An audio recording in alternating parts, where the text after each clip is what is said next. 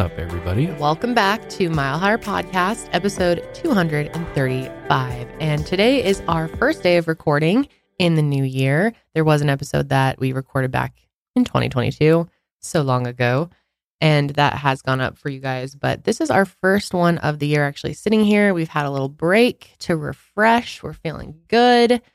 And yeah, today's case is super, super interesting. It's frustrating. It's chilling, honestly, mm-hmm. because it's one of those where the individual literally vanishes Yeah. in a seemingly thin air, and there's really there's some clues as to what may have happened to him, but Yeah. there's also some other scenarios that are honestly scary to think about, including some predator monks on this college campus, which we'll get into. It's just it's wild. There's so many different possibilities with this. There's Mhm. large bodies of water around the campus, and he was he's at a party and then just gone. Yeah, he truly vanished. And yeah, it really could go so many different directions. I mean, there's several possibilities here.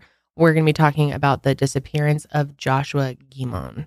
But before we dive into the case, we did want to take a second and just thank you all for participating in our campaign for National Center for Missing and Exploited Children over the past year.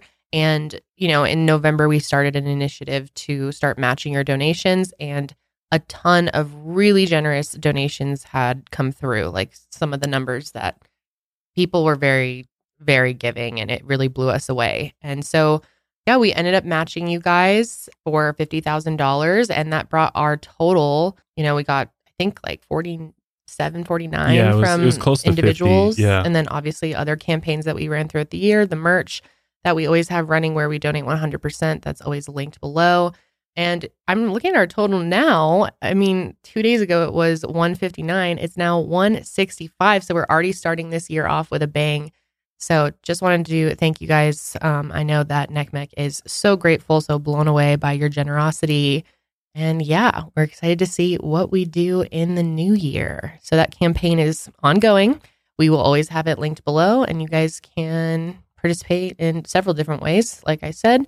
And we'll have all the information about that below or in the show notes as well. Thank you to everybody making the last merch collection.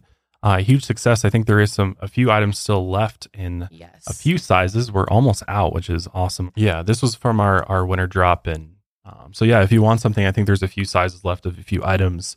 Get it before it's gone because we are not restocking really any merch moving forward. We're doing all limited drops. So if you want something, go and get it. And if it's gone, I'm sorry, you'll have to wait to see what is coming next. So we're we're gonna try to really get some new stuff coming out Mhm. hopefully at least once a quarter this year, uh, which we're pretty excited about. So thank you to those that have supported us by buying merch, but there is a way to support the show without spending a single dime, and that is by just going over to Spotify, hit that follow button for Mile Higher, as well as subscribing on YouTube and Apple Podcasts. That does really, really help us out, Mhm. along with ratings, reviews, good or bad. That all helps support the show and helps its growth. So Yes, even if YouTube is your preferred, you know, method to watch or listen to the show, if you just follow us on Spotify or Apple Podcasts, it makes a big difference for us. Just that's kind of the way the podcasting industry works. YouTube isn't super factored into everything. So, yeah, we would really appreciate which it. you can watch the video Yeah. version of the show on Spotify, Mhm. uh, which is really cool. So I you- actually prefer to watch podcasts on Spotify. It's yeah, it's really cool. better in my opinion. I know we're big, uh, big Spotify fans here. Yeah. But this episode of the podcast is brought to you by Babbel, Pretty Litter, Grammarly, and Thrive Market. But I am ready to jump into this case because there is Yes, a lot of ground to cover. But there let's is. start at the very beginning and let's just talk about who Joshua Guimond. So Joshua or Josh Cheney Guimond was born on June 18th, 1982 in Redwood Falls, Minnesota to his parents Brian and Lisa Guimond. Josh was his parents' only child and really the center of their universe. And Josh and his family moved to Maple Lake, Minnesota when he was four years old. That's where he grew up. And he had always been a very bright kid. He was very inquisitive and curious when he was growing up. And from a young age, he had an interest in politics. And some of his memories from childhood included voting in a mock presidential election, writing a letter to George W. Bush. And throughout elementary school, his heroes were all political figures like Thomas Jefferson and William Howard Taft. One of his biggest heroes was his godmother. She had actually served in the Minnesota State House of Representatives for five years. And one day he hoped to follow in her footsteps. He was very ambitious, very driven, and everyone knew him for his confident and intellectual personality. He was also very well rounded. He was involved in a variety of different activities. He was part of the Gifted and Talented program at Maple Lake Elementary. And he was also a very talented member of the school band and community jazz band. He played the baritone, the trombone, the tuba, and the euphonium. I've never even heard of that. What's a euphonium? That's a good question. I think it's another, it's obviously another brass instrument, I think, but I could be wrong. Yeah, it is. It's a medium Oh, I see. sized or Okay. three valve I've seen Um, that thing before. tenor voiced brass instrument. I guess there's a lot of crossover between the different brass instruments. So it makes sense why he was able to, I mean, baritone to trombone to tuba, Mm, you know, see. they all Yeah. have the valves. all the bones. anyway, bad joke. Um, on this side, though, Josh was also a sharp hunter and fisher. He loved being outside. Yeah, he's in Minnesota, man. There's like a mm-hmm. thousand gazillion lakes in Minnesota. a thousand gazillion. Tons of fishing. Yes. That's right. And at Maple Lake High School, Josh played football and baseball. Unfortunately, at one point, a shoulder injury stopped him from playing sports, but Josh found a way to stay involved. Became the play by play announcer for the baseball games. In his sophomore year, Josh started dating his longtime girlfriend, Katie Benson. And he and Katie had actually grown up together, and Josh had a crush on her since grade school. The two of them made a great team. And while most people only saw the more studious side of Josh, Katie knew him as a very funny and fun loving guy. But again, everyone that grew up with Josh knew that he was destined to do great things. His classmates actually voted him as most likely to succeed, and he was elected as the senior class president. He'd previously served for four years as the student board vice president. And Josh did have some big plans for his future. He wanted to become a lawyer, but that would just be a stepping stone for his career path. That's because he had his sights set on the Oval Office. As soon as he turned 35, his plan was he was going to run for the United States presidency. And before that, he wanted to serve in the Minnesota House of Representatives. But of course, Josh had to go to undergraduate school first. So, after he graduated high school in 2000, he committed to St. John University in Collegeville, Minnesota. St. John's is an all men's Benedictine college. They have an all women's sister school nearby called the College of St. Benedict, where his girlfriend Katie committed to. So, they got to attend school together.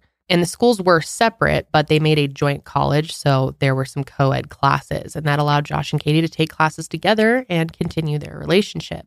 Josh was a political science major, which obviously is a natural fit for his presidential ambitions, and he became a member of the college's Republican organization.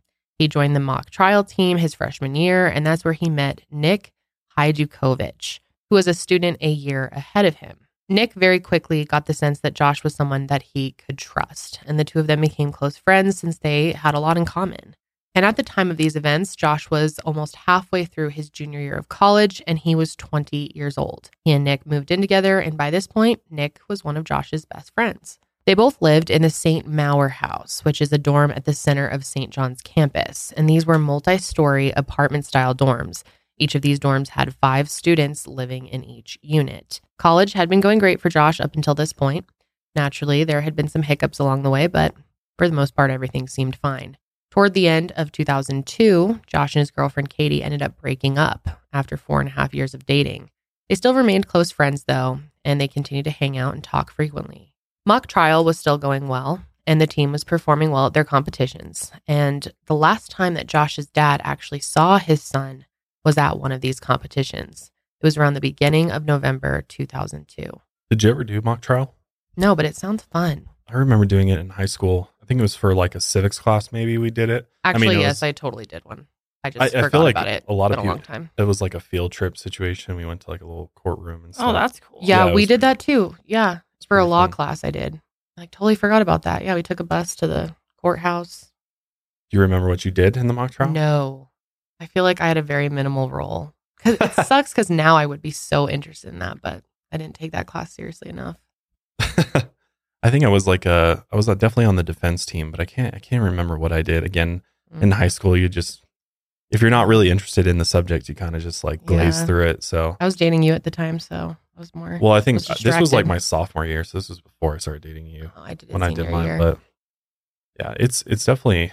I think it's cool whenever you can do things in high school that you know give you a glimpse into what that Mhm. career might actually be. the real life there's only- exposure. Yeah, there's Yeah. only a few few different careers that get to do that, but I thought that was really fun. hmm So, being a supportive dad, Brian had gone down to watch Josh and the team compete at the nearby Macalester College. Josh had won multiple awards for his work, and nothing seemed to be out of the ordinary when him and his dad talked. So, nothing could have prepared Brian for the events that took place about a week later. Which this leads us to Saturday, November 9th, 2002, which started off being a pretty regular day at first. Josh and Nick went out to brunch where they got a text from Katie. She had invited them to hang out with her and her roommates at their place. And again, at this point, Josh and Katie were broken up, but they were still good friends on good terms. Nick was actually down to go to Katie's place as well, since they were all friends, but Josh actually had another invitation that night. A different group of friends had actually invited him to hang out and play poker in a different dorm. And the dorm belonged to one of Josh's friends, a fellow student named Nate. So Josh decided that he was going to go to that other party and Nick was going to go on to Katie's. So they actually split up after dinner. Josh was with their friend Alex, and around this time, Josh called out to Nick that he was leaving. And with that, he was off. And that was the last time that Nick ever saw him. It would be a relatively laid back dorm party in the Metten Court dorm on the St. John's campus, and it was only about a three to five minute walk from Josh's dorm at St. Maur House to 75 Metten Court. So, just for some context, St. John's is a pretty small school. The student body was only made up of about 2,000 students. So, as you can imagine, the actual area of the campus was pretty small as well, and all the buildings were a relative short distance from each other. Again, St. Maur House was in the center part of campus, but Metten Court was on the northern border of campus. The two buildings were separated by Stumpf Lake, a lake that stretched through the campus. So basically, you couldn't go straight from St. Maur to Metten. You had to go sort of around the lake, which this is an important note to keep in mind later on. And just going off of that, even though, like Josh said, the college itself isn't that big or the campus either, it's surrounded by a ton of wilderness, a lot of like forest area, tons of bodies of water. So, you know, there's a lot going on outside of this campus. Yeah, there's a lot of nature, and I think they said the university owns like a couple Yeah. hundred acres hmm um, that the actual campus sits on, but the where the students are is fairly small. So I mean, we're talking you could probably, I mean, you can walk across campus in what five ten minutes maybe or so, Yeah. maybe a little bit more. You could drive in in probably a little bit less than that. But Josh's keycard records show that he last accessed his room at 11:06 p.m. And investigators think that this was Josh going back to grab a few more beers for the party. This is the last time that Josh's key card was used, and he and his friends arrived at the party around 11:30 p.m. The party was apparently small with only about 10 to 15 people there. It was a pretty normal night. Everyone was relaxing, talking, and drinking some beers. Josh joined a group of people at a card table playing poker, and the party continued. But not everybody at the party knew Josh. Some of the students were acquaintances of his, and others he had just met that night. But everyone that saw him at the party said that Josh was in a good mood. Again, Josh was really confident and a sociable guy, so he had no trouble getting along with people that he had just met. But at one point, sometime before 12 a.m., so midnight, people started to notice that Josh wasn't there anymore. A group of people said that they saw someone get up and leave around this time, but they couldn't be sure that it was actually Josh. They figured he'd gone to the bathroom, but when he didn't return 15 minutes later, they figured, you know, maybe just got tired and decided to go home. The bathroom and the front door were down the same hallway. So if somebody were going to the bathroom, they could just as well leave out the front door without really anybody noticing. So uh, that's what made it hard about knowing if Josh actually went to the bathroom or he left the apartment. But what's interesting is that it wasn't like Josh to just get up and leave without saying goodbye or telling someone where he was going. But either way around midnight Josh was gone. And remember, Josh had showed up to the party at 11:30, so this is just after midnight, and he would have only been there for about half an hour. Josh hadn't told anyone he was leaving or that he had other plans for the night. He was just there one minute and gone the next, and nobody knew where he went. He basically just vanished. And he hasn't been seen since. He was last seen wearing a gray St. John's hoodie, blue jeans, and white Nike sneakers. And in that cold weather, his outfit was definitely not appropriate for anything longer than just a short walk back to his place. Nick got home from Katie's that night around 2 a.m. And when he got back, he noticed that Josh wasn't in his room. Nick didn't really think anything of it, and he figured, you know, Josh was still out for the night. But When the sun came up the next morning and Josh still wasn't there, Nick got kind of a weird feeling. He logged on to AIM, which for those that don't know is AOL Instant Messenger. But like a lot of people won't know what AIM is. Dude, I used to love AIM. oh, didn't we all? Oh yeah. It's, it's sometimes I'm like, God, my I'm gonna have to like show my daughter what AOL is because She's gonna be like, everybody takes Soul." the internet for granted these days. Like dial up internet, uh, A- AOL was like a whole different thing. I used to think it was actually calling someone. Well, it's dialing the phone line. Do you That- remember what the dialing is name like that's what it is. It's dial up. Oh. It's dialing up Oh, the number to the sense. internet. What was your screen name? uh, my screen name, my very first was Fender five nine two seven, and Nice. Fender for Fender guitars. Mhm. 5927 was my little middle, my first girlfriend's so creepy last four of her phone number. so creepy. 5927 was the last four of hers. Damn. Yep. Mm. My first one was Ducky Bubbles 422. and then I had Kendi Wendy 93. Oh. What about you? Mine was Jelly Girl 2004. Hell yeah. Always, baby. You Jelly had that Girl. email for so long. yeah, not anymore. But yeah, Jelly Girl 2004. That You was my life. Hit her up. So it's almost like uh, it's it's kind of like the very the AOL Messenger is kind of like what Skype or Slack or like a lot of these other apps that we have WhatsApp. nowadays, WhatsApp, things like that, where Jinx. you log into it and then you'd have all your friends and Mhm. you know it'd be all their little their usernames and stuff, and you could Yeah. see if they're online and stuff. You could start like chatting with them. Yep. But yeah, what a different time it was. Oh, yeah. So Nick gets on AIM and he notices that Josh's account had been idle for over 12 hours, which is a little a little odd to Nick. At this point, Nick had no idea where Josh could have gone. He ended up getting in touch with Greg and Alex, which were two friends who had been with Josh the night before, but even they didn't know where he'd gone either. Nobody had seen him. Nick figured that Josh would show up to their mock trial meeting that day because, again, Josh was very serious about his schooling, his career, and he would never miss a meeting. But when mock trial meeting time came around in the afternoon, Josh was a no call, no show. And by this point, Nick became worried. This was completely out of character for him. So he ended up calling up Katie to see if she knew where he went. And Katie remembers getting that call around two or three in the afternoon. The news that Josh had missed the meeting was very alarming. She knew that something must have happened to him since he never would have just up and left. So now the alarm bells were really starting to ring. It was enough for Josh's friends to say something to people at school, and by 10:30 p.m. on that Sunday the 10th, the phone rang at Josh's mm. parents' house.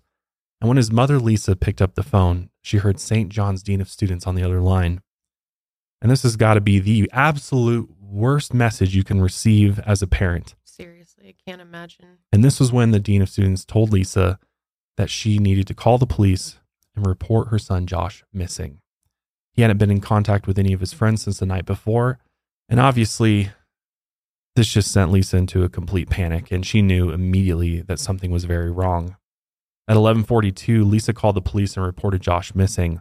Officers from the Stearns County Sheriff's Department immediately drove out to St. Maur House and did a walk-through search of his room. Obviously, they were looking to see if there's any clues there about where Josh had gone, but they found nothing. There was no notes, you know, like a suicide note or something, and there was no signs of a struggle and no indication that he had packed up his things and just up and left.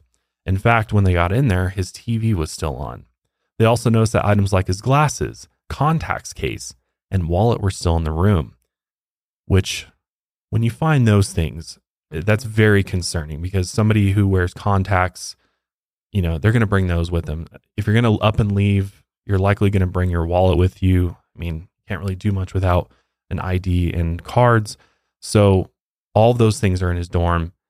And I think, you know, that kind of escalates things a little bit. But at the same time, from the police's perspective, there's nothing to suggest that foul play has happened, right? Just because he's not there and there's all these items there, maybe he he was out late, ended up spending the night at somebody else's house, you know, Right. dorm or, or place, and he just wasn't back yet. So it's not necessarily grounds to like set up a crime scene Mhm. here because there's just no evidence that a crime has occurred. But it's one of those things with all missing persons cases where, in like hindsight, you're like, maybe they should have treated it more of like a crime scene. Maybe they should have taken it to the next level and, Yeah. you know, look for fingerprints or, you know, DNA sample, things like that. But in, in the moment, how are you supposed to know that? You, you know, especially if you're just, you're, you got to think that you're talking about a patrol officer, most likely who's showing up to the dorm, you know, welfare Mhm. check type of thing. Go, go take a look at the room. It's not necessarily like the first thing that they're thinking. And, and it's a college too, right? Kids are out of their dorms for days at a time and Totally. and then come back randomly. I mean, that's just how college is. His keys were still in the room too, and his car was parked in his normal parking spot. Since there were no contacts inside the contacts case, though, this indicated to police that he just hadn't come home that night. But the police kind of assumed that everything was fine. They figured Josh, again, like I had just said, spent the night somewhere else and he'd be back soon. After all, he was an adult. And college kids are college kids and do college things. So, you know, a lot of people have spontaneous plans that develop, um, especially when you're out late. But still, Josh's friends and family knew because he didn't show up to mock trial meeting that something was very, very wrong. So the first night of the investigation, a tracking dog picked up Josh's scent at Metten Court, and the dog tracked his scent down a pathway and a road leading towards St. Maur House. But the scent went cold on the bridge leading to his dorm.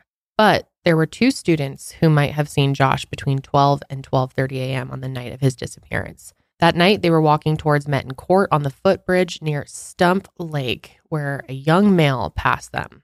He was walking the opposite direction towards St. Maur House, and the man was seen wearing blue jeans and a hoodie. The description of the man that they gave investigators definitely matched Josh's appearance. The two students said that when they looked behind them a second time, the man was gone.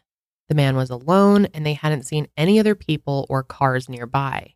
And again, Josh left the party at Metten Court around this time, so this was very likely Josh. Two days after his disappearance, investigators on horseback searched the whole campus for Josh. So, just for some context, St. John's has a lot of property. Not only do they have a college, but they also have a prep school and an abbey, which is a building occupied by a community of monks or nuns, and a host of other buildings. They also had the College of St. Benedict's campus and their schools in the neighboring town of St. Joseph. It's a big community with a lot of staff and influence. The area around the campus was pretty wooded and hilly, and there were multiple lakes in the area as well. That meant that investigators had a lot of ground to cover in their search through dense terrain. So the next day, investigators allowed the public to join the search. Josh's family and friends, as well as many community members, formed a search party and tried their hardest to find Josh. But unfortunately, he did not turn up. Search dogs had tracked Josh's scent to the end of the footbridge near Stumpf Lake, and investigators suspected that he may have accidentally fell into the lake and drowned while he was walking home. So, of course, to investigate, the lake's water level was lowered and it was dragged or dredged. And basically, this is a process where a giant net is run through the sediment at the bottom of the lake and then lifted up above the water. So, this would lift up any objects that are in the lake below the water's surface. Divers also searched the lake and they used sonar technology as well, but none of these thorough searches turned up anything. Investigators believe that due to the near freezing temperatures, Josh's body may not have been able to surface until the water warmed up. However, Josh's dad was very upset that the sheriff's department was spending all their time focusing on the lake theory. Again, they initially believed that Josh was just drunk and accidentally drowned after a fall. But Josh's dad had to beg them to investigate other possibilities. I was just going to comment on the, the, you know, thinking that he's in the lake. I feel like if, you know, the first theory is that he was drinking, which it didn't sound like they were having like hardcore drinking going on. It sounded like some, a few beers Yeah. at a poker game. So that to Mhm. me, I mean, to get r- hammered drunk to the point that you would stumble into a lake and, and drown, I mean, that's a lot of beers. And he was again at this party for 30 minutes. Before he left. That doesn't really make a lot of Also, if that were to happen, they were out there looking very, very quickly after he would have potentially drowned or died in this lake. So, most likely his body would be floating in the lake and they would have Mhm. found him if that were the case. Yeah. I mean, over time, you know, your body ends up filling with water and you sink. But for a good while, he would have been floating. So I feel like if that theory were true, they would have found him. So, by the time springtime did come around, Josh's body still had not surfaced in any of the nearby lakes. Stumpf Lake, as well as the nearby Gemini Lake and Sagatagan Lakes, were all searched extensively, but again, nothing was found. So, all of these lakes were ruled out. And also, just to mention, Josh didn't have a cell phone, he only used calling cards.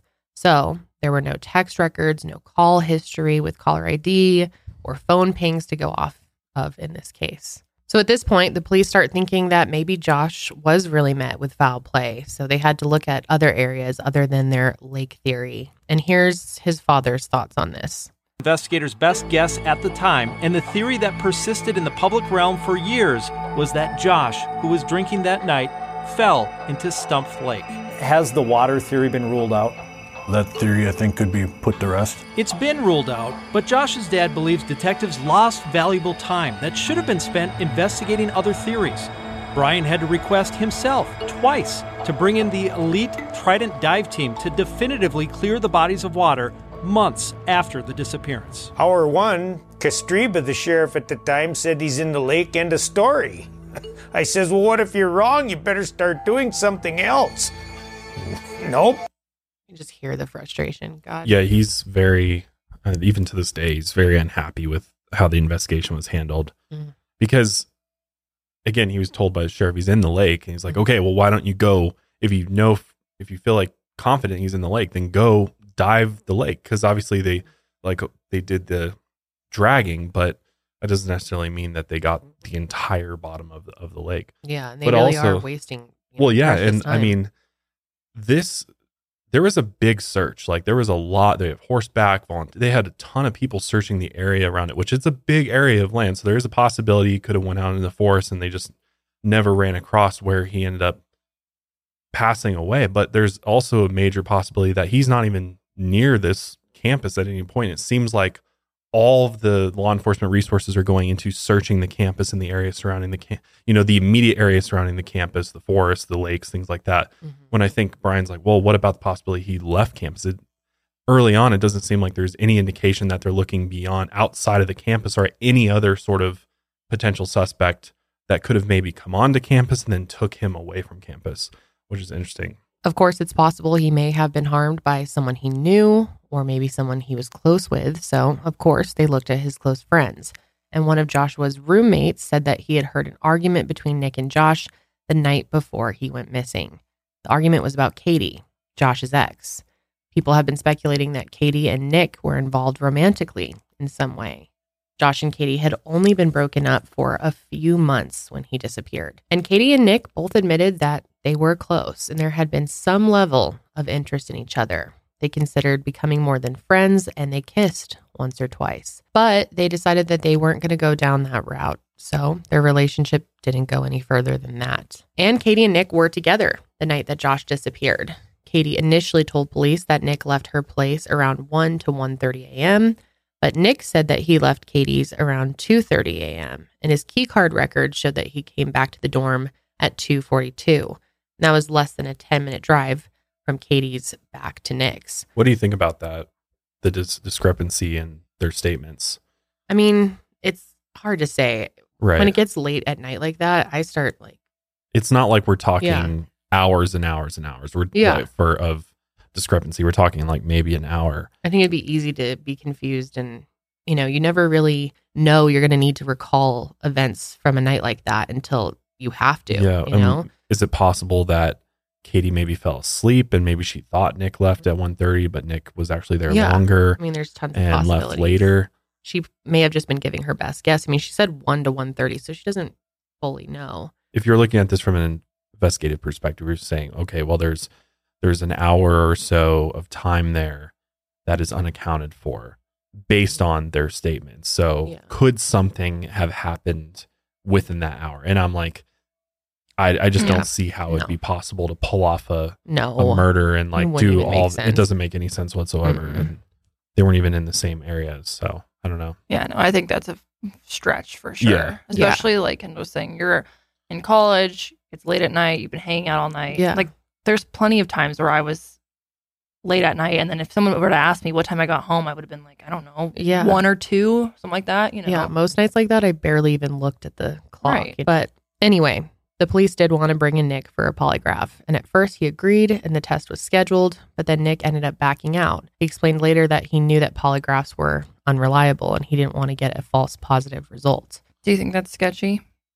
I mean, he he's a to? he's like a law student. I, I think he knows that, and he said himself he did, he was worried that what if it cre- you know there's a false positive and then it sends the police on a wild goose chase after you know to look into him further. But then Mhm. on the flip side, refusing a you know if you don't have anything to hide, why not just take a polygraph? Yeah. But as we've seen, they're very very unreliable they are. and Polygraphs are just a sketchy area, you know? I mean, I understand kind of the hesitance. I don't know. I don't, I mean, what do I truly know? But I don't get that vibe. because the way the the way the police sort of you know they kind of like like oh well he agreed to it initially so i don't know what changed or you know Mhm. why would he then change his mind last minute and then cancel it but at the same time they're like it's not completely strange for somebody to just re, you know deny No, it happens a lot Yeah. actually. And there was some speculation that Nick could have done something to Josh after an argument about Katie, but they denied having any involvement in his disappearance. And they were frustrated that they were being looked at when the truth about Josh was still out there. They just wanted to know who did something to Josh. which i get why you know they at least have to look at it i mean just like with any case you got to look at who's closest to the victim but from all of the information that we have there's no motive there whatsoever i mean Mhm. Josh had broken up with Katie. They were friends, and Nick said that they were also friends. And it wasn't like there's this like crazy love triangle No. going on, and there's no evidence that that was going on. So Mm-mm. I think that kind of rules them out. So by the time two weeks had passed since Josh's disappearance, Nick packed up his things and moved out of the apartment. And as the weeks turned into months, the investigation slowed. The search parties grew less and less frequent. There was no sign of Josh anywhere, and his loved ones were absolutely heartbroken. His parents were begging the police to do more to find their son. They still were holding out hope that maybe Josh would be found alive. And since they weren't satisfied with how the police were handling the case, they decided to take matters into their own hands. And that involved teaming up with the family of Chris Jenkins. Chris was a University of Minnesota student who had also gone missing, but from Minneapolis on October 31st, 2002, so Halloween. And this was a little over a week before Josh disappeared. The two families tried working together to find their missing sons. They hired a bloodhound named Hoover, and Hoover actually traced Chris Jenkins' scent to the St. John Abbey and showed signs of wanting to follow the scent into the building. However, the dog was blocked from entering the Abbey. Hoover also tracked Josh's scent from Metten Court to Stumpf Lake and then to his apartment and finally the Abbey. And the bloodhound was again blocked from entering the Abbey. This is strange. Why Very wouldn't they let the bloodhound go into the abbey? I know. We're talking. This is In like a religious establishment Yeah. Very that, weird. that worships God, and yet they're not going to help the investigation by just letting the dog go through it. Yeah. Very sketchy. Yeah. Really, really weird. And for the dog to go there twice. I mean, Yeah. so weird. Did you know that bloodhounds have 300 million scent receptors in their nose? Yeah, I actually did know that. More so than any other breed. hmm They can track scents like up to 300 hours old or more. Yeah, they're amazing. Like if there is a dog that's going to be fairly accurate at following scent, it's a bloodhound. A bloodhound's your your best bet. And the fact, like you said, they both go to the abbey. That's and then, and I'll and I'll comment on this more later. But this is I'm very Mhm. very stuck on the abbey, and you'll see why here Mhm. in a little bit. What's interesting to me, I was thinking about, well, why does he keep going to the lake? And I'm thinking because the lake's kind of in between where he would have walked. You know, there's like so there's the lake, and then there's a path that kind of goes from one side to the other and kind of wraps around the lake. And a lake would amplify the scent, Yeah. right? It's not like a river running the scent away downstream. It's just sitting, you know, it's water sitting there. So Mhm. it make it would make sense that the dog would then, you know, he may have walked near the lake or maybe in it for all we know, and you know, in the, on the shores or something like that, and perhaps that's why the bloodhound's going to the lake. But I don't know. That was just a thought. I don't know if that's accurate or not. So, about a week later, on January 5th, 2003, Hoover tracked Josh's scent to the Abbey again. He was finally given access to enter the building this time. and Hoover tracked Josh's scent inside to the back of the building. And then he tracked it to a lake that's only a few hundred feet behind the Abbey. And only three days later, a news release attacked Hoover's credibility. It also stated that there was no evidence of any of the St. John's monks or staff being connected to Josh's disappearance. 10 days later, Hoover traced Josh's scent once again to the lake behind the Abbey. That day, a St. John staff member asked the search group to leave the campus property. They stated that pets were not allowed on campus and the group was interfering with the sheriff's department's search. Okay, but here's the thing. He's not a pet. Yeah. It's not like they're just walking their dog. Oh, can we go into the Abbey? Yeah, it's like think- he's doing a job and he's been there multiple times signaling. An important job. Right. In a serious situation. You'd think that rules like that would just go out the window, but something's weird here, people. Now, this is where we're going to get into one of the most predominant theories of Josh's disappearance. And that is the theory that monks or a monk at the St. John's Abbey had something to do with Josh's disappearance. So the abbey was basically a place where Benedictine monks at St. John's lived. It was one of the biggest Benedictine monasteries in the country. And a lot of these monks also worked as professors, teachers, and counselors, as well as pastors at the college and prep school. But numerous reports have uncovered that over 100 St. John's community members are sexual predators. And most of these community members are priests living at the abbey. But the offenders also include staff members at the university, the prep school, museum, and the School of Theology, as well as the Benedictine nuns. So that is very alarming. Yeah, it is. Basically, the entire school Yeah. is Filled filled, With, with predators. pedophiles. Yeah, Yeah. mind you, there's 2,000 students. Yeah. Mhm. So I would assume maybe a couple hundred staff members, yeah. a hundred of them. Yeah. Yeah. What the hell? Which also explains why the staff members are like, get this bloodhound out of here. We don't. Yeah. yeah. That's not like, come on, that is Yeah. huge red flag. That makes a little more sense now, right? Right. The abuse was widespread through the entire St. John's community for decades. A conservative estimate puts the number of victims at well over 300. Victims have been coming forward since at least the 1960s. So allegations of abuse have cropped up repeatedly and made high profile news for a long time. And much of the abuse was actively covered up by St. John's. Many of these offending priests were given the standard Catholic Church intervention and put on safety plans. So their punishment was basically being sent to some religious treatment center and or being shuffled to different parishes. Even after offending, many of these priests or community members were allowed to come back to campus and remain part of the church community. Some dangerous priests were put on St. John's safety plans that were somehow supposed to protect the community.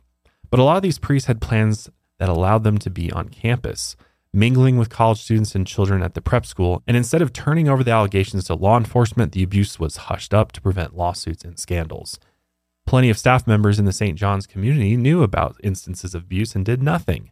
In many cases, they turned a blind eye or actively covered up the allegations to protect the school's image and reputation. Josh was livid when he found out about a recent wave of abuse allegations. According to Nick, as part of a paper for school, Josh started doing research into the abuse scandal. Josh's mom also said that he was angry that many offending priests were still allowed to roam freely on campus. This is very interesting to me. He's researching the abuse scandals mm-hmm. for school. What if whoever he was writing this for, whatever class this was, whatever professor it was, was perhaps involved, was mm-hmm. part of the cover up, and then notified whoever it is that actively covers up these things or potentially did something to Josh. But Josh's hard drive showed that at 8:52 a.m. on October 3rd, 2002, he searched for the phrase "quote unquote" St. John's Abbey Statute of Limitations Conspiracy. And then on October 22nd, he viewed a news article titled St. John's launches ad campaign to counter image woes.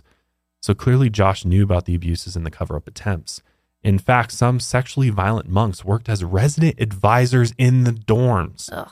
including Josh's dorm Yep. and Metten Court. So it's been theorized that one or more of these sexually violent monks hurt Josh, and his death is being covered up.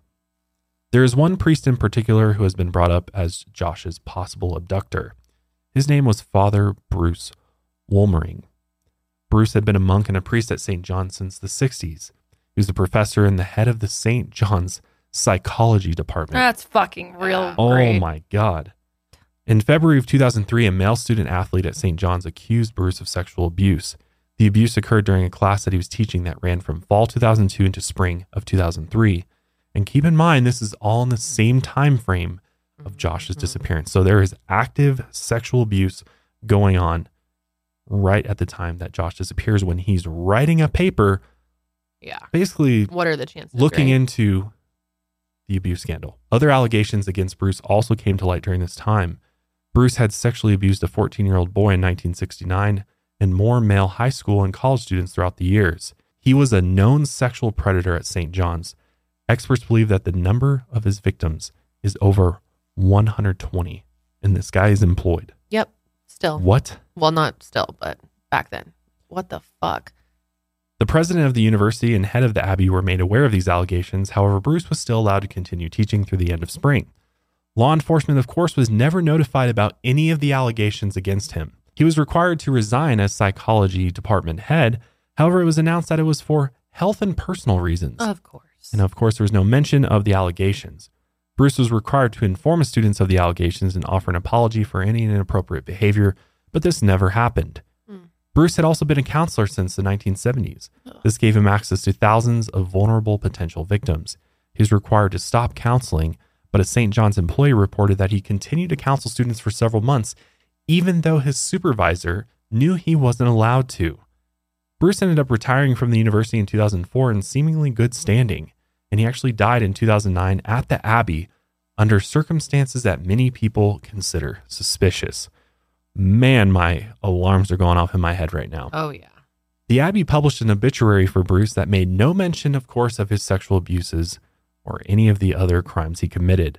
The allegations against him were not even made public until 2006, and this was probably because school officials knew that a link between Bruce and Josh's disappearance or the abuse of a star St. John's athlete would be devastating for the schools. In these and many other cases, they put funding and image before justice. A professor at St. John's wrote a psychological profile of Josh's potential abductor, and this profile was a direct match for Bruce. In fact, internal documents showed that officials at the university were worried about a link between Bruce and Josh's disappearance.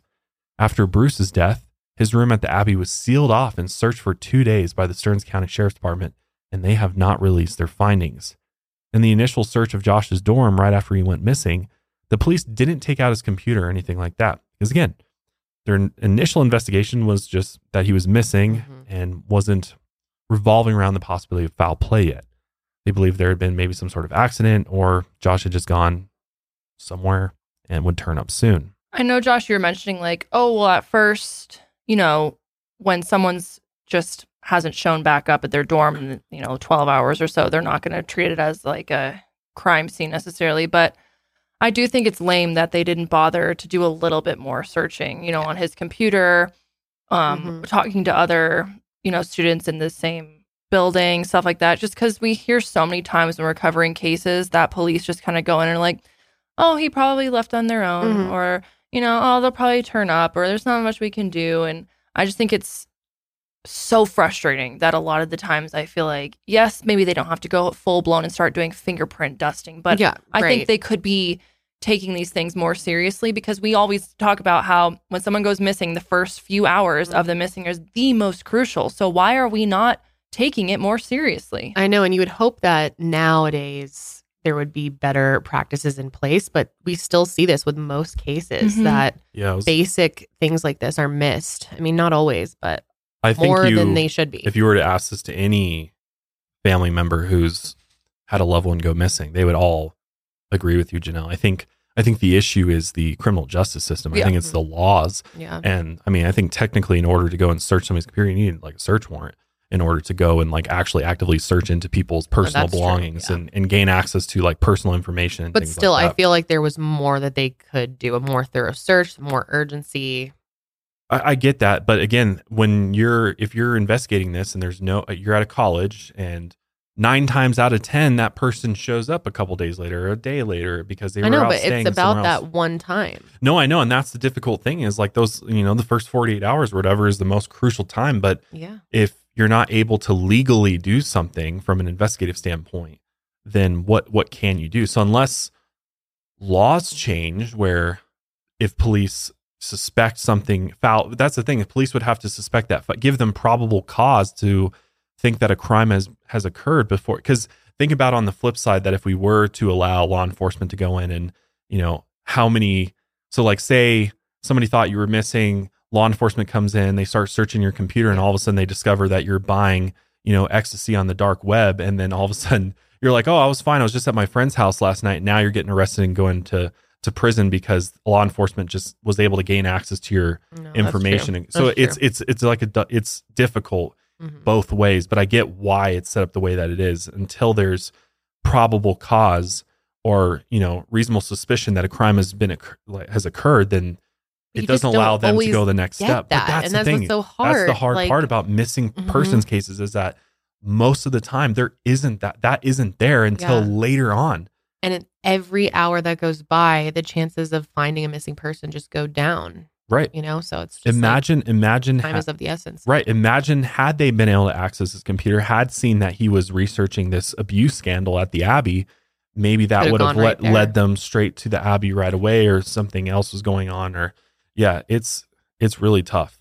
It, it really know. is. I'm not a law expert by any means, but it makes me think like, what if there was a way to allow police to go in and look for something having to do with the issue at hand, and like they say, yeah, they find that you're buying Doing, committing on the another dark- crime. well, that, I guess like to a certain extent. Obviously, if Yeah. I'm like, wait, this person's a murderer, Yeah. okay, well they Yeah. can't be like, no, we're ignoring that. But if I don't know, it's Almost like some type of safe haven type Right, law. exactly. Where you would be exempt they couldn't from like prosecute things. you for something else you like were doing. something. Yeah. I don't want to say like as small as, but okay, it, buying ecstasy on the dark web's a lot smaller than Yeah. Killing someone. You know what I mean? Right. But So- yeah, in rare circumstances. But people I- would say that's a vi- that's like Yeah, unlawful underst- search and seizure. I get that. Right? That's like against the Constitution. but if so. it could save your life, I don't know. I mean, eh, yeah, it's hard. We could go on all day. So this is the reason why his room wasn't closed off or secured as a crime scene, which meant that anyone can go in and out who has access, like roommates, and they could get gain access to his stuff. So like obviously there's frustration that, you know, why didn't they go in there and Search it harder and like why, you know.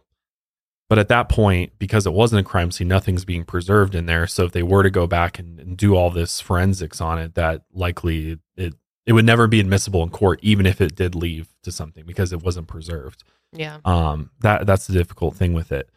But as time went on and there was still no sign of Josh, the police, you know, obviously as time goes on, they start putting pieces together. It does give you that, you know, they're able to either get a search warrant or able to get the okay to search his computer, or they were, you know, maybe the family gave them permission. Uh, At some point, I think the the belongings get, you know, go back to the parents, and maybe the parents gave the the computer to law enforcement, and Brian, his dad, um, I believe, is the one who did that. So that that's where they find some very interesting stuff, to say the least. So one thing is Josh's computer showed that there was a computer washer program that was used, which to put this into perspective, this was it's called internetwasher.com. This was back in like early 2000s. But this is basically like a CCleaner type tool. It, it just wipes your cookies, uh, internet history, basically things like that. Basically, whatever you were searching for online is going to wipe it off the computer, which is true to some extent. It, it takes it off the first level, but the data is still there on the hard drive. There's there's there's really only one way to destroy your data on your hard drive, and that is to physically destroy the the disk and you know all the sectors of, of the hard drive, or use a very very powerful tool that like nukes. The reason I know this is that I used to work. Um, well, I worked in IT, but I worked at Geek Squad, and this was one of the things that we would actually have to do. Uh, it, it was called. Uh, it was used to. We had a tool called Nukem or something like that, and basically, whenever we'd have like a, um, you know, a, say a customer buys a, a laptop, goes home, uses it for a while, brings it back, and returns it. Well, what do you do with that? You've got customer data on that. hmm So we'd have to like nuke the hard drive basically. Um, and a lot of a lot of different computer companies have their own software to do this, but it basically like overwrites all the sectors on the hard drive and basically wipes it re- and then you do a fresh install of the operating system. But the data is still there unless this happens. So even if you just use an internet tool like this, the data is still there. Just because the files may be deleted from the desktop or from the GUI, the graphical interface, if you know how to go into more of like a command line, you know, kind of hack into it, so to speak, you can still access the datas and the files and, and see what's on there. So they were able to see that this program was on his computer. And apparently, Josh hadn't used this washer program before. It wasn't characteristic of any of his usual computer activities, and this washer program was actually used for the first time several days after Josh went missing, which is key. So, someone that wasn't Josh used the program after he disappeared. Now, investigators don't know who deleted the files or why. They also didn't know what the deleted files or their contents were. They just knew that the washer program was used. So, and and this will make a lot more sense once we actually talk about what what they found. But that is definitely suspicious. So now we're going to talk about some other cases that people have speculated could be related to Josh's disappearance. And we're going to start with who we have already mentioned, Chris Jenkins, who was a college student that disappeared around the same time that Josh went missing. Chris had been drinking at a Halloween party at a bar in Minneapolis when he vanished. On February 28, 2003, his body was found in the Mississippi River in downtown Minneapolis. He was still wearing his Halloween costume. And what's weird is his arms and legs were crossed, and he was holding some of his own hair in his hands. His cause of death was determined as drowning. And the police said at first that Chris was drunk and either fell or jumped off a bridge downtown. But his parents always insisted that Chris was a victim of foul play. Obviously, it was highly unusual for his arms and legs to be crossed if he jumped or fell. Plus, the hair in his hand was very odd. So the family hired a private investigator to look further into the case. Sure enough, in 2006, the police reclassified the case as a homicide and apologized to the family. They believe that Chris was pushed or thrown off of the bridge. They also announced that they had an unnamed suspect in custody for questioning, but apparently nothing ever came of this, and his murder is still unsolved to this day. And again, the bloodhound Hoover had picked up Chris's scent near the Abbey. We don't know what possible connection this has to the rest of the case or if there's any other evidence that connects Chris to the Abbey, but it is certainly weird. Six days after Chris disappeared, a 22 year old college student named Michael Noll went missing from Eau Claire, Wisconsin. He disappeared after celebrating his own birthday at a party, and just three days later, Josh disappeared. Michael's body was found in Half Moon Lake about a year later, which is near the University of Wisconsin Eau Claire, where he was studying. And his cause of death was listed as drowning. The police believe that he accidentally drowned after a night of heavy drinking.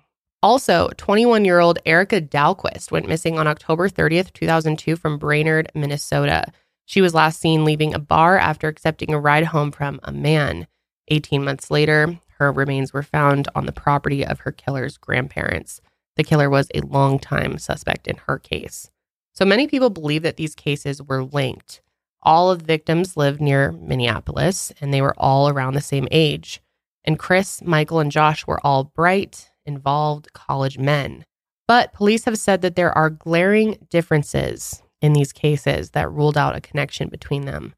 Many people also believe that Josh's case was connected to the kidnapping of 11 year old Jacob Wetterling. Jacob was abducted at gunpoint on the night of October 22nd, 1989, in Paynesville, Minnesota. His case went unsolved for almost three decades, but recently in 2016, his remains were found and his killer was arrested. Some people believe that Josh may have been a victim of the so called smiley face killers, which that whole thing just totally freaks me out. But from the late 90s to 2010, there were many instances of college age men being found dead in bodies of water across the Midwest. The smiley face killer theory basically connects many of these cases and says that the men didn't drown accidentally. Instead, they were murdered by a gang of serial killers. This supposed gang gets their name from the smiley face graffiti that is found near where some of their victims are found. Josh would have a similar victim profile based on his age and gender, but experts in the smiley face case say there are too many dissimilarities with Josh's case. For one, Josh's body hasn't been found. Searches of the lakes have turned up nothing which points to Josh not being in a body of water. Which I, I think is a, a good assumption, right? Yeah. This likely isn't the work of the smiley face killers. I mean, the whole point of theirs is leaving behind some indication that it was a smiley face killers. hmm Um, it's like part of their thing. So, and then also obviously the body not being found. hmm So now we're going to take a look at some of the incidents that occurred on the St. John's campus. There were multiple reports of men on campus being kidnapped or followed around the time that Josh disappeared. An SJU student named Anthony reported having a terrifying encounter on campus around the same week or so that Josh disappeared. He said that he was walking home late at night when a car pulled up alongside him and there were four men inside. And the men warned him that their friend recently had been injured or killed by the stone bridge and he was about to cross this bridge. And keep in mind, this is the same stone bridge that Josh's scent was traced to. They told him for his own safety that they would give him a ride back to his dorm. Anthony agreed and got in the car. But the men didn't drive him back to his dorm. Instead, they drove him to a swampy, secluded area of campus and stopped the car. One of the men said, Time to pay the price for the ride. And he ordered Anthony to get into the front seat and perform oral sex on the driver. When the car doors opened, Anthony made a run for it. The other men got out of the car and chased after him, but luckily, Anthony was able to outrun them and he made it home safely. Also, in November of 2002, a young man in St. Joseph was almost kidnapped outside of a bar. That night, he had been chatting with some friends inside the bar, and when he walked outside, some men tried pushing him into the back seat of a car. And luckily, he was able to escape. About a year later, August of 2003, a male SJU student was walking on campus late at night when he got the sense that he was being watched. There was a car nearby that seemed to be following him. The car then stopped in a parking lot that the student was walking towards. And as he walked inside the lot, he noticed that everyone in the car was staring at him and watching him. The student got a bad feeling about the car and luckily sprinted away. Police were also interested in reports of an orange Pontiac Sunfire that was seen around campus in 2002. This vehicle was spotted multiple times before Josh disappeared in darker, remote areas of the campus. And these areas were often sort of a meetup or hookup area, and they were, you know, sort of out of the way and not well lit. St. John's campus safety had two reports where they tried to approach the vehicle. The first time, when they drove up behind the car, a college aged man jumped out of the passenger seat. The orange Pontiac drove away while the college male ran into the woods. In a second instance, campus safety was able to talk to the college aged male in the passenger seat of the Sunfire, but in both cases, the male student was not identified. The police tracked down and talked to the owner of the car, and he said he was just dropping a student off at campus. Investigators tried to find the car in question to test it for forensic evidence, but the car was eventually crushed and scrapped. Clearly, there's a terrifying gang of predators roaming around this campus, Oh, yeah. just unchecked. That's that's crazy. I mean, I'm sure there's even more than what we were able to find. Hmm And I'm sure there's a lot of encounters like this that were never even reported. Oh, man. But as the years have gone on, Josh's family have said that they feel like the local police department is shutting them out of the investigation. In fact, in 2004, Josh's dad, Brian, was slapped with a restraining order, barring him from going on or near the St. John's campus without prior arrangements. It's ridiculous. It's evil, honestly. St. John's filed the temporary restraining order after they claimed that Brian was verbally abusing students and staff, and the order was put in place for two years. In 2005, three years after Josh disappeared, a vigil was held in his memory. These vigils have continued each year since Josh's disappearance. His family and friends hope that renewed interest in the case will generate new leads and tips. Investigators actually got more answers in 2008 when a detective took another look at Josh's hard drive. As it turns out, the computer washer program hadn't been as effective as advertised. It could only delete items like cookies, cache, and browser history. And new technology allowed investigators to access files that they hadn't been able to see before. And most of the files had been permanently deleted, but about a third of them were still recoverable. The first thing they found was that Josh had been spending some time on Yahoo Personals, which was a dating website. They found three different profiles that Josh had been likely using. One of these screen names had part of Josh's name and the zip code for Collegeville. But in October of 2002, Josh started spending a lot more time on Yahoo Personals, and this involved spending hours in chat rooms that were very sexual in nature. He was also spending time on the Yahoo Personals webcams, although we don't know if he went on camera himself. Josh had actually created two female profiles with the usernames Coochie2002 and Gwen Girl Big Jugs. The investigators discovered that Josh had actually been posing as a woman and chatting with men online. They also found that Josh had been watching both heterosexual and homosexual porn. During his time on Yahoo Personals, Josh chatted with both men and women. He also spent some time chatting with straight couples and watching their webcams. But most of the time, he was talking to men of all sexual orientations. People close to Josh reported that they didn't get any sort of indication that Josh was gay or transgender. Katie also said that she never got any impression from Josh that he was attracted to men. Nick didn't either, and he said he would have been surprised if he found out that Josh was gay.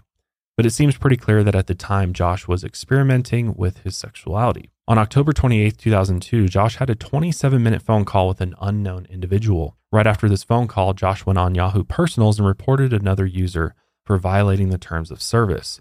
Immediately after that, Josh deleted all three of his accounts and erased Yahoo Personals from his computer.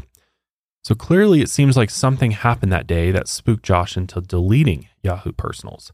We don't know for sure if the call was connected to him deleting his profiles, but it definitely seems likely.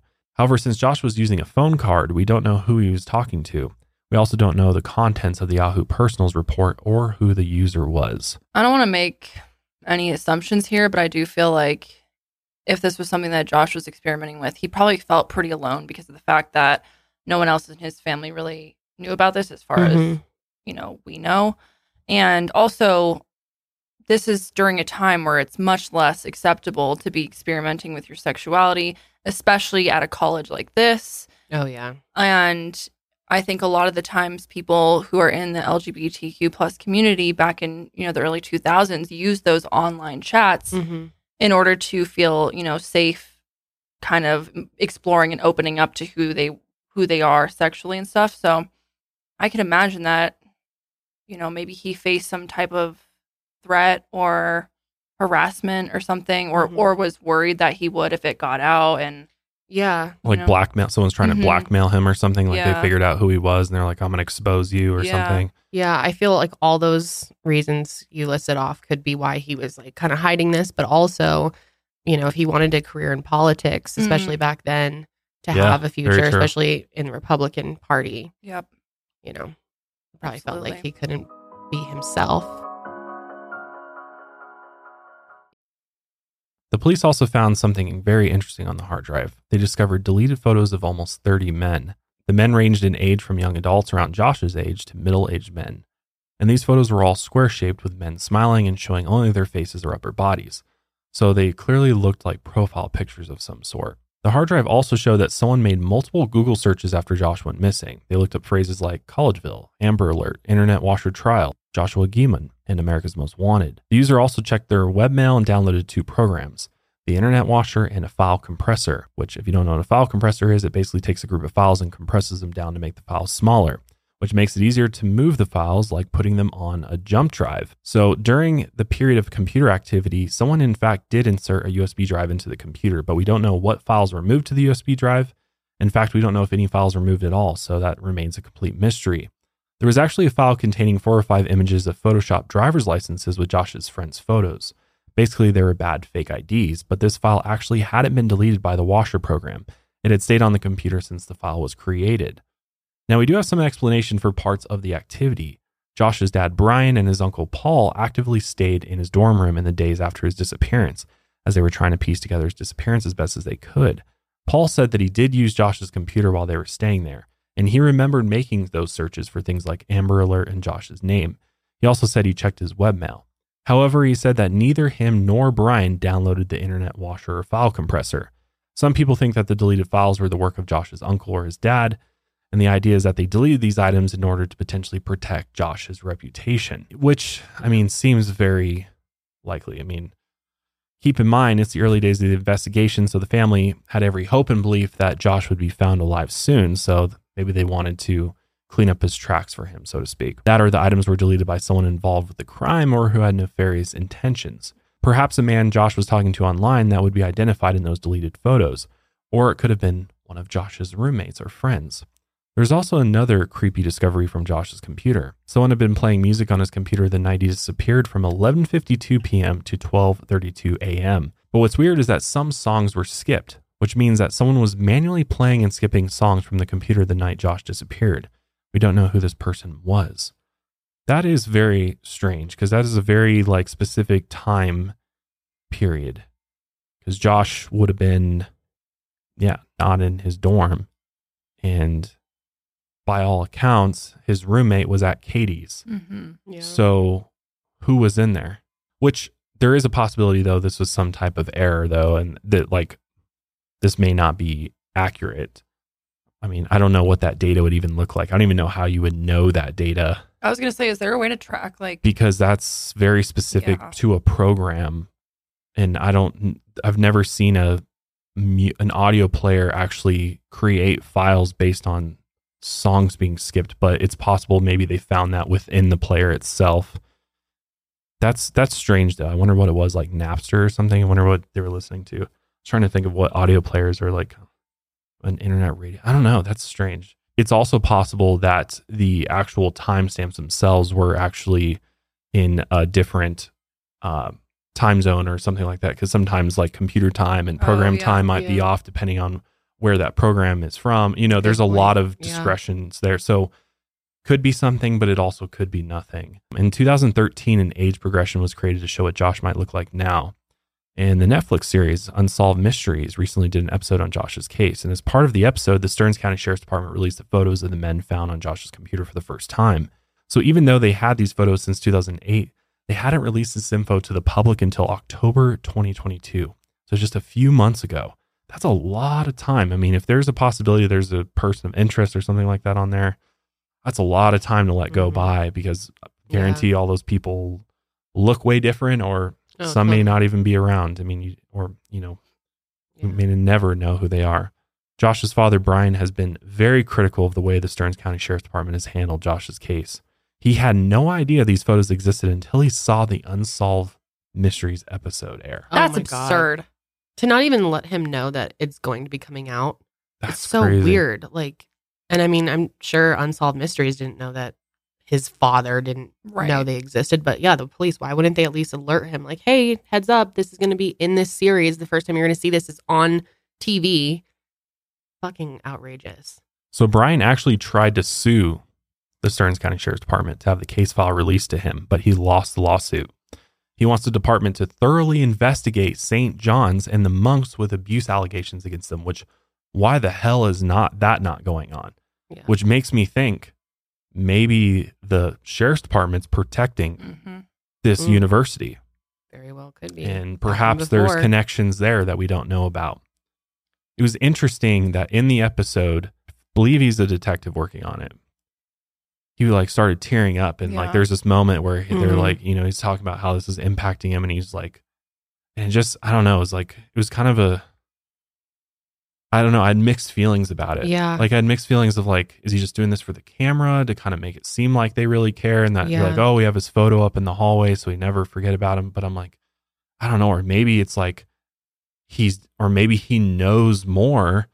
He clearly knows more than what we've been that's been released to public. That maybe there's more going on internally than we even know, and maybe I mean, there is. maybe we don't know that. Yeah, I'm just I'm just throwing things out there, but yeah, Yeah, I don't know. That was hard to determine too. I mean, of course, you could be playing up emotions to make people feel like, oh, the the department really does care about this case and has done everything we can. yeah, yeah. Um, I found it to be authentic in my judgment. His emotion seemed real to me, but who knows? You never really know with yeah, people. You never really know. Brian believes that his son was the victim of a setup. He believes that Josh is actually still alive today, being held somewhere against his will. He still holds out hope that one day they will be reunited. Got a clip of Brian giving his thoughts on the sheriff's department's unsolved mysteries appearance. Where's the body?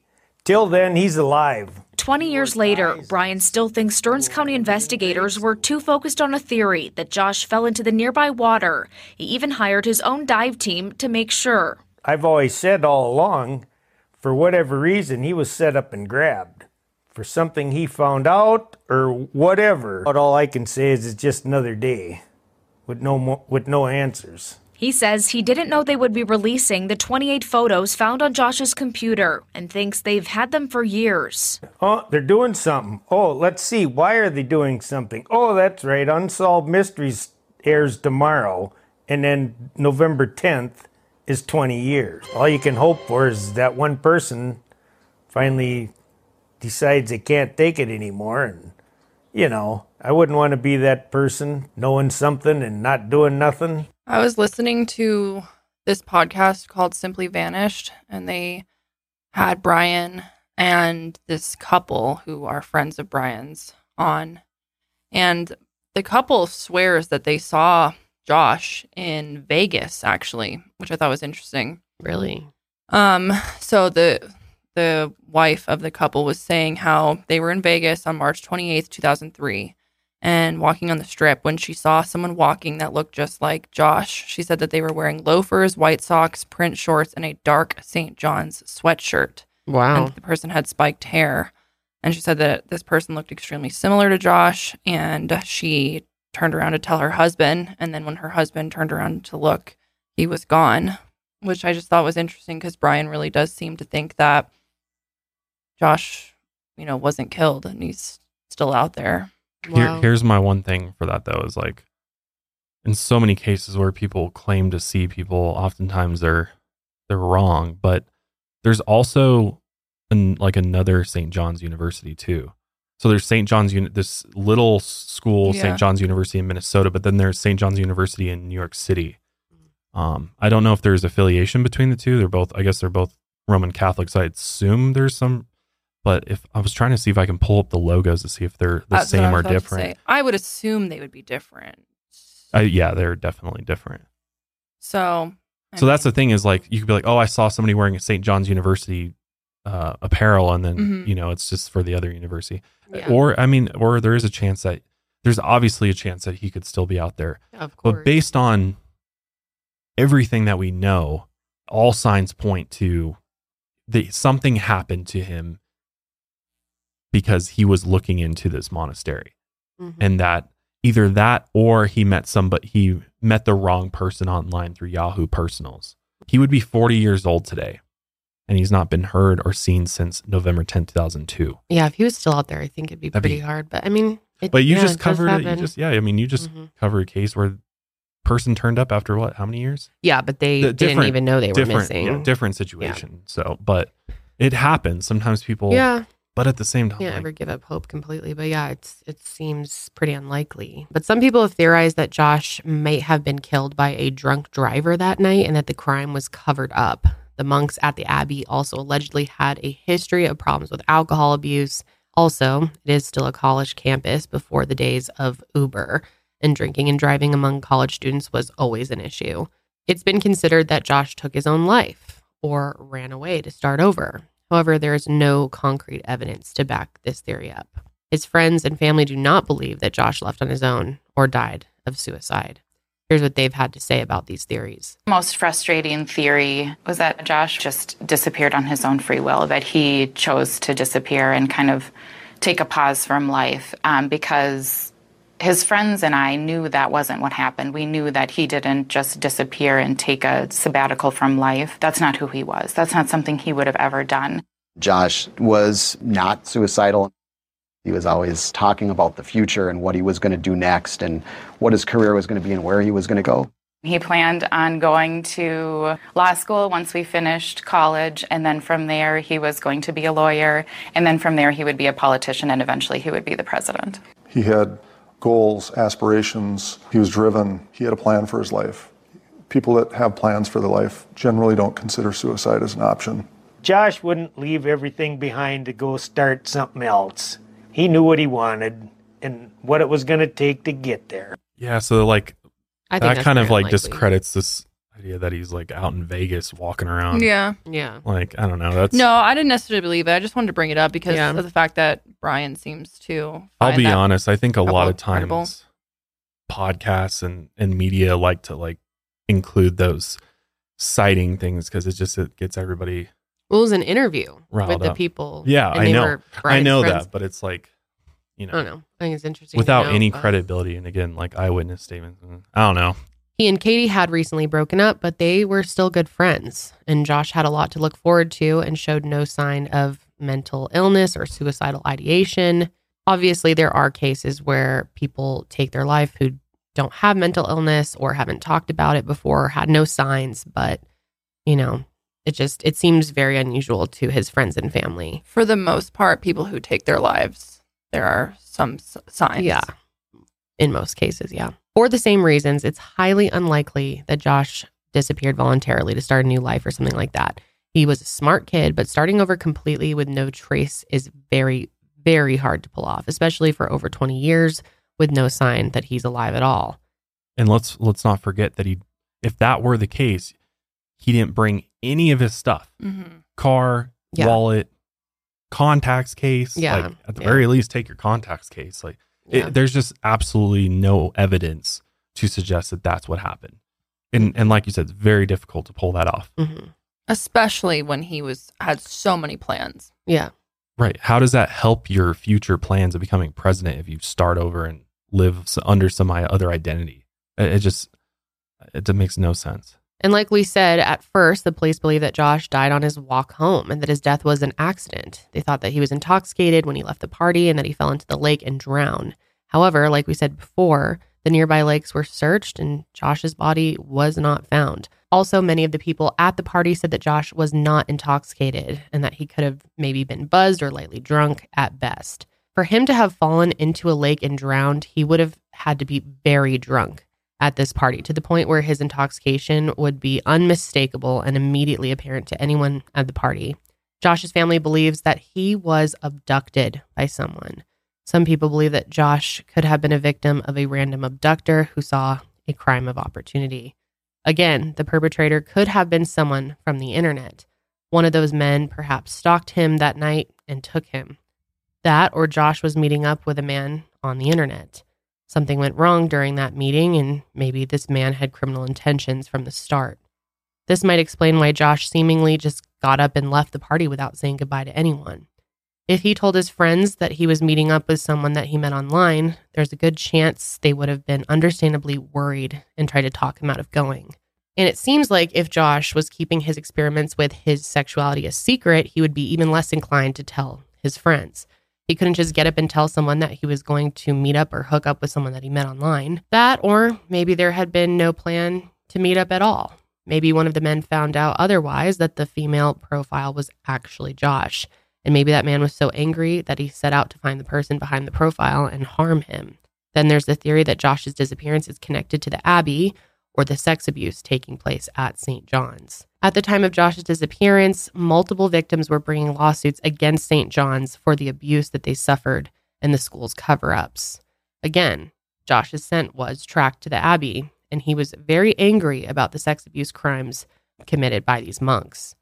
Some people think that a monk or monks abducted Josh, either to sexually abuse him, to stop his investigation, or both, and then killed him. Then, of course, there's a theory that someone close to Josh could have done something to him, like a friend or a roommate. But the police were able to question all the students at the party. However, Josh's mom believes that the students at the party know more than they're telling police. I think with the amount of sexual abuse, though, at that campus, that there's a high chance that it has Mhm. something to do with that. I keep going in my mind that why wouldn't the why wouldn't these men of God allow you know anybody to come in and search you know just uh, give them peace of mind let them come in and search Mm-hmm. the abbey Yeah, And and, if to there's- file a restraining order against his father, that's so extreme. Like I don't know.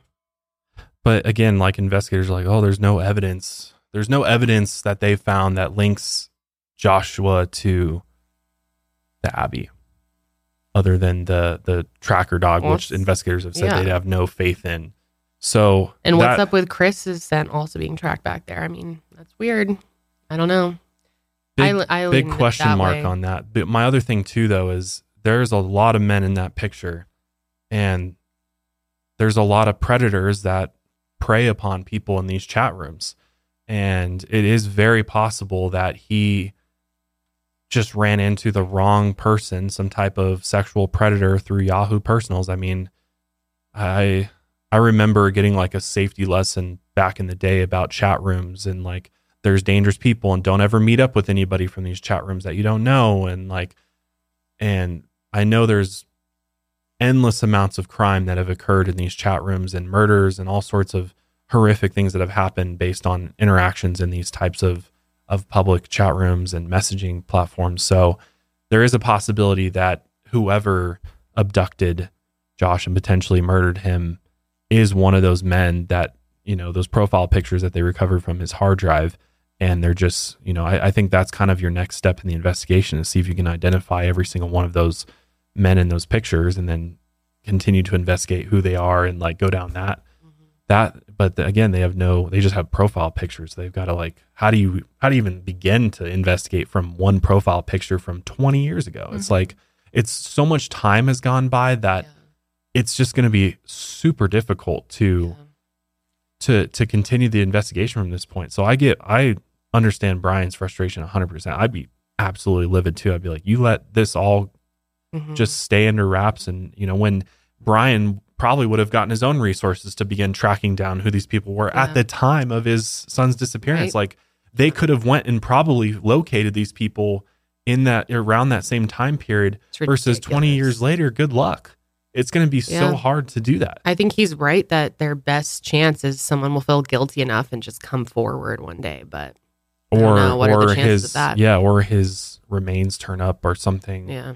But I mean, who knows? I mean, he could be anywhere in the world at this point yeah. if that's the case. Because I mean, just so much time, and mm-hmm. I mean, there's there may not even be a trace of him left on on anywhere. So it's just it's it's a horrific situation, and just I it can't is. even imagine the anguish and anxiety and just uh just thinking like the what mm-hmm. ifs, the unknowns, the that's just torture every day having no clue Yeah. and just holding on to hope that your son is alive somewhere and, and having to just run resurface. through all the possibilities in your mind though just drive someone insane. I can't imagine being in that situation. I just feel so much for his parents, for all his friends, and just oh, it's terrible.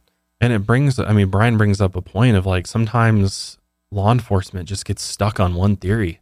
Mm-hmm. They just get stuck on like the most plausible theory is like, oh, he mm-hmm. got drunk and went into the lake and drowned, or you know, and they spend yeah. so much of the, that initial time investigating a, a, accidental death or drowning, or you know, he ended up in in a body of water when the whole time he was abducted and taken who knows where yep. by some unknown individual he met on Yahoo Personal. So, I mean, just I mean, there's endless possibilities, but I think it, I think it's definitely either somebody he met on Yahoo Personal, some type of predator he met that something went wrong between an interaction, mm-hmm. and that person did something to him or these, you know, predator monks at St. John's University had something to do with it. I mean, again, his roommate said that he was investigating this, but law enforcement like, oh, there's, no, but then again, I, I also have an inkling that maybe law enforcement's covering for St. John's University, and maybe yeah.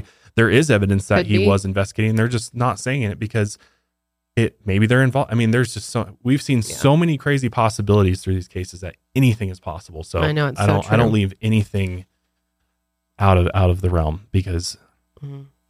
anything anything could happen. So anything could have happened. But that's where we're going to wrap up today's episode. I did want to say one thing before we go though. If you do have any information regarding the disappearance of Joshua Guimond, please please speak up and contact the Stearns County Sheriff's Department at 320 259 3700.